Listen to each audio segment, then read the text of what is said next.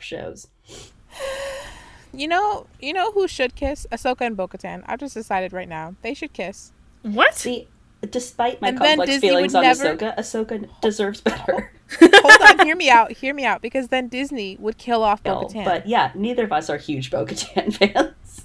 she's a terrorist who gets her sister killed and never apologizes, and then acts like she's the tragic victim. What the Okay, well, her sister is dead. How can she apologize to her?